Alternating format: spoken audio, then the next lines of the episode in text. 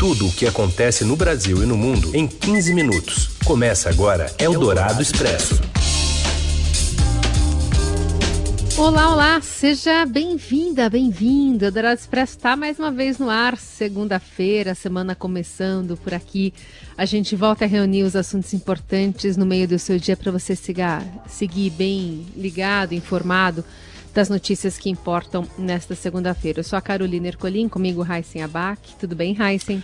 Tudo bem, boa tarde, Carol e ouvintes que estão com a gente no FM 107,3 da Eldorado, no nosso aplicativo para smartphones e tablets e também no site, o radioeldorado.com.br. Pessoal que está aí nos ouvindo ao vivo. E alô também para quem nos ouve em podcast em qualquer horário. Então vamos aos destaques da edição de hoje, 1 de agosto. Pacote de bondades eleitorais do governo vai tirar 281 bilhões de reais dos cofres públicos da União, estados e municípios no ano que vem. O Ministério da Saúde anuncia a compra de um antiviral para tratar casos graves de varíola dos macacos, mas não diz quando a remessa vai chegar. E ainda o início do censo do IBGE com dois anos de atraso e a chegada do 5G a São Paulo. Eldorado Expresso. Tudo o que acontece no Brasil e no mundo em 15 minutos. Medidas eleitorais vão tirar quase 300 bilhões de reais do caixa dos governos federal, estadual e municipal no ano que vem. Os detalhes chegam com a repórter do Estadão, Ana Carolina Pape. Essa matéria, feita pela Adriana Fernandes e por mim, mostra a fatura que as medidas adotadas pelo presidente Jair Bolsonaro e pelo Congresso estão deixando para 2023. É como se o governo, de olho nas eleições, estivesse gastando dinheiro num cartão e deixando a fatura para outra pessoa pagar. No caso, a gestão que assumir. Essa conta, feita pelo economista Braulio Borges, leva em consideração 60 bilhões de reais para a manutenção do Auxílio Brasil em 600 reais. Esse valor foi turbinado recentemente pela PEC Kamikaze e os dois principais candidatos, Lula e Bolsonaro, já falaram que vão manter esse valor. Leva em conta também 44 bilhões de reais em precatórios, que são aquelas dívidas judiciais da União. No final do ano passado, a PEC dos precatórios adiou o pagamento desses compromissos. Também leva em consideração 63 bilhões de reais pelo aumento do custo da dívida.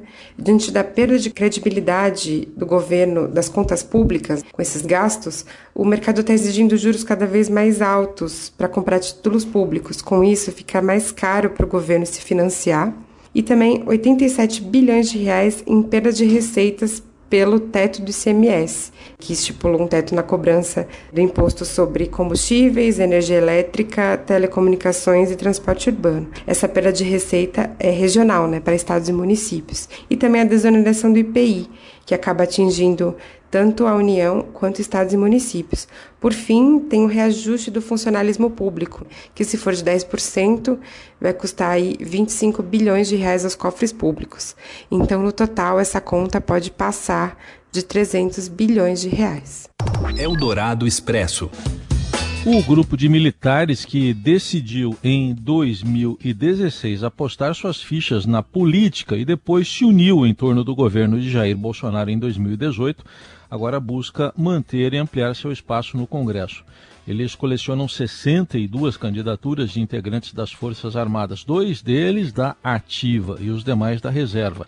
Há cargos que vão desde o próprio presidente Jair Bolsonaro a deputados estaduais em estados como Amazonas, caso do general Franklin Berg de Freitas, um veterano da brigada paraquedista. Desse elenco não fazem parte as candidaturas de militares por partidos de centro-esquerda e esquerda. Entre os 62 existe uma maioria de bolsonaristas de quatro costados, como o general Eduardo Pazuello, aquele do um manda, outro obedece. Mas também estão ali aqueles que se distanciaram do presidente, mas não de suas ideias. Caso de Franklin Berg, que dirigiu a Fundação Nacional do Índio, a FUNAI bem como os que romperam com o governo e o veem como radical e corrupto. É o caso do general Carlos Alberto Santos Cruz, que foi ministro-chefe da Secretaria de Governo. Em comum, todos se classificam como de direita ou da centro-direita. Esse grupo se dividiu em 15 partidos políticos. A lista até agora, consolidada pelo general e deputado federal Roberto Peternelli Júnior, do União Brasil de São Paulo, demonstra que duas legendas, com, duas legendas concentram mais de 50% dos que almejam uma cadeira no parlamento ou um cargo no executivo. São o PL, o atual, do atual presidente, Bolsonaro, com 24 pré-candidatos, e o Republicanos, que deseja eleger 12 militares em quatro estados e no Distrito Federal. As informações estão na coluna desta segunda, do Marcelo Godoy, no portal do Estadão. Ainda sobre ocupantes do Legislativo, uma pesquisa aponta que somente um em cada quatro deputados tem atuação boa ou ótima. Gustavo Queiroz, boa tarde. Oi, Raicen, oi, Carol. Legisla Brasil lançou um índice que avalia a qualidade da atuação parlamentar nos últimos três anos e meio, que seria essa legislatura, né? Principalmente focada na Câmara dos Deputados. E um dos principais achados é que, apesar de muitos parlamentares irem bem em indicadores como o de produção legislativa, que é de fato a produção de leis, a presença em plenário, menos de um quarto deles tiveram um desempenho geral considerado bom ou ótimo nesse período. É uma nota considerada baixa, principalmente sabendo que nessa gestão a Câmara dos Deputados teve um papel muito forte em relação à gestão muito marcada, né, sobre o controle do orçamento público e também em relação ao poder do legislativo sobre o executivo, que cresceu nos últimos anos. A maioria desses parlamentares deixa a desejar em atos de fiscalização e controle. E é isso que joga a média da casa para baixo e também mostra que a atuação do legislativo não se restringe só à elaboração de leis. Existem outros dispositivos que esses parlamentares podem atuar para ter uma atuação melhor, né, uma atuação mais qualificada. A ferramenta calculou 17 indicadores distribuídos nos eixos que eu comentei: produção legislativa, atos de fiscalização e controle, e também iniciativas de mobilização intra e extrapartidária e o alinhamento partidário, que é quando o deputado vota junto ou não com o próprio partido. O estudo mostra que tem uma diferença diferença, claro, na atuação entre os parlamentares governistas, que são da base do governo, daqueles da oposição. Quem está na base costuma ter um número maior de relatorias, de cargos ocupados, até mesmo porque tem uma relação com a mesa diretora ali e acaba conseguindo essa distribuição. Já a oposição atua mais na fiscalização e na convocação de audiências públicas, por exemplo. Só para ter uma ideia, dos 100 deputados que mais pediram requerimentos de informação ao governo federal, ao Poder Executivo, apenas seis deles dão sustentação ao governo, estão na base. Então a maioria que atua com esse dispositivo é a oposição. Eldorado Expresso. O Ministério da Saúde anuncia que o Brasil receberá antiviral para tratar monkeypox com o uso de, das primeiras remessas em casos mais graves. Os detalhes chegam com a Renata Okumura. Boa tarde. Olá, boa tarde a todos. O ministro da Saúde, Marcelo Queiroga, anunciou nesta segunda-feira que o Brasil receberá um antiviral para tratar pacientes com a varíola dos macacos. Em um primeiro momento, o medicamento será destinado aos casos mais graves da doença. Em postagem nas redes sociais, ele disse que a compra será realizada por intermédio da Organização Pan-Americana de Saúde. O ministro, no entanto, não deu data sobre quando devem chegar as primeiras remessas ao país. Na sexta-feira, o Ministério confirmou a primeira morte por varíola dos macacos registrada no Brasil. Trata-se de um paciente do sexo masculino de 41 anos com imunidade baixa e comorbidades, incluindo câncer, que levaram ao agravamento do quadro, de acordo com a pasta. E em São Paulo, a prefeitura confirmou o registro até o momento de três casos de varíola dos macacos em crianças no município. São as primeiras notificações do público infantil. Conforme informou a Secretaria Municipal da Saúde, todas estão em monitoramento sem sinais de agravamento. E os especialistas reforçam a importância de serem redobrados os cuidados com imunossuprimidos, crianças, grávidas e idosos. A transmissão do vírus coloca em risco esses grupos considerados mais vulneráveis. Desta forma, medidas preventivas e de conscientização devem ser reforçadas para reduzir o risco de proliferação da doença. Você ouve Eldorado Expresso. De volta com Eldorado Expresso e as notícias que importam no meio do seu dia. Falamos sobre a Anatel agora, que anuncia que o sinal 5G será ativado em São Paulo agora, quinta-feira. Circe Bonatelli, boa tarde. Boa tarde, Heisen. Boa tarde, Carol. Olha só que notícia bacana. O 5G vai ser ativado em São Paulo nesta quinta-feira. Ontem eu conversei com o conselheiro da Anatel, Moisés Queiroz Moreira, que nos antecipou essa novidade. São Paulo será a quinta capital do país a receber a nova tecnologia, depois de Brasília, Belo Horizonte, Porto Alegre e João Pessoa. As cidades de Goiânia, Salvador, Curitiba e Rio de Janeiro serão as próximas, porém ainda sem uma data definida. O conselheiro da Anatel contou que a expectativa é que a cobertura 5G em São Paulo cresça rapidamente.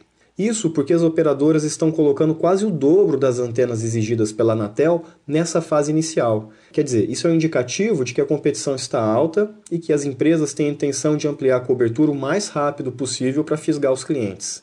Na largada, as antenas devem cobrir aproximadamente 20% da área da capital paulista. A cobertura estará concentrada principalmente no chamado Centro Expandido, que é a região entre as marginais Tietê e Pinheiros, e pegando também uma boa parte da zona oeste e o começo da zona sul. Já as zonas leste e norte, bem como o extremo da zona sul, têm antenas mais espalhadas. Então, nesse começo, o 5G ainda vai ter muitos trechos sem sinal, assim como foi com o 4G lá atrás que chegou nove anos atrás e hoje já pega São Paulo inteira. Para usar o 5G não é preciso mudar o chip ou o plano de telefonia. As companhias têm oferecido acesso livre à nova tecnologia. Basta ter um aparelho compatível com 5G e estar dentro da área de cobertura do novo sinal. Esses aparelhos do 5G custam a partir de mais ou menos R$ 1.500 a R$ 1.600. Eldorado Expresso. Começa nesta segunda a coleta domiciliar do Censo Demográfico 2022 do IBGE. Os recenseadores vão visitar 89 milhões de endereços, sendo cerca de 75 milhões de domicílios. Lembrando que esse censo era para ter sido em 2020, foi adiado por causa da pandemia. Aí em 2021 o governo disse que não tinha orçamento, mas o Supremo Tribunal Federal determinou a realização do censo. Até o início de novembro, os recenseadores vão visitar cada um dos domicílios do país, incluindo aldeias indígenas e pela primeira vez os moradores de territórios quilombolas.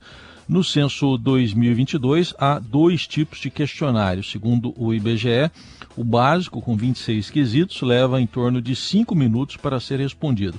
Já o questionário ampliado, com 77 perguntas e respondido por cerca de 11% dos domicílios, leva cerca de 16 minutos. A seleção da amostra, que irá responder o questionário ampliado, será aleatória e feita automaticamente no dispositivo móvel de coleta do recenseador. Eldorado Expresso. E nesta segunda, o Robson Morelli lembra o João Paulo Diniz, empresário falecido neste domingo e que era um grande incentivador do esporte no Brasil. Oi, Morelli. Olá, amigos. Quero falar de uma nota triste hoje, a morte de João Paulo Diniz, filho de Abílio Diniz, um ilustre torcedor do São Paulo. João Paulo morreu aos 58 anos e eu queria falar aqui que ele era um defensor do esporte, um lutador pelo esporte. Ele queria muito fazer projetos e fez alguns envolvendo educação com o esporte e por isso que eu queria tocar nesse assunto. Ele foi, por exemplo, um empresário que participou do Conselho de Atletas pelo Brasil e também foi um dos criadores do Pacto pelo Esporte. Aquela iniciativa iniciativa que unia empresas patrocinadoras do esporte para definir boas práticas de governança, de integridade, de transparência para tocar a gestão das modalidades esportivas. Ele pedalava, ele corria, ele nadava, ele também participou daquele núcleo, o NAR, lembra do NAR? Núcleo de Alto Rendimento Esportivo de São Paulo, que visava preparar e dar condições para o aperfeiçoamento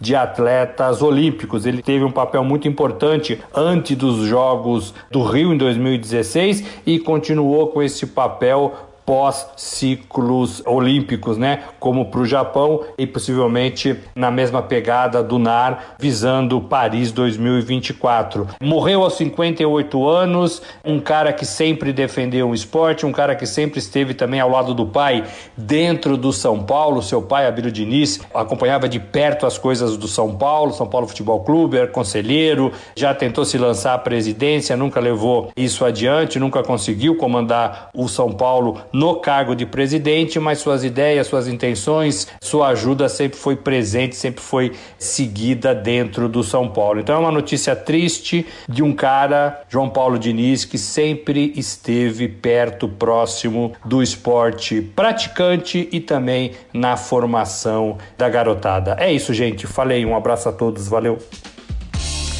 Valeu, Morelli. Obrigada por mais uma edição também na sua companhia. Amanhã a gente está de volta no Eldorado Expresso com a atualização do noticiário das notícias mais importantes. Valeu, Raíssen. Valeu, Carol. Gente, boa semana. Um bom agosto para todo mundo. Até amanhã. Você ouviu Eldorado Expresso tudo o que acontece no Brasil e no mundo em 15 minutos.